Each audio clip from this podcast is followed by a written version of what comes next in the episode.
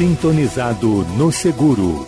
Olá, ouvintes. Hoje o espaço é reservado para o bate-papo da jornalista Mara Luque com Márcio Coriolano, presidente da CNSEG. Márcio, o avanço do novo coronavírus está é, tá afetando todos os setores da economia, mas a gente vê algumas indicações de que o impacto recebido pelo mercado segurador pode ser menor do que se imagina. Qual é o principal fator que sustenta essa percepção? Mara, durante as últimas semanas, nós nos dedicamos a destrinchar todos os fatores que podem impulsionar ou retrair o crescimento do mercado segurador neste cenário que nós temos de pandemia causada pelo Covid-19.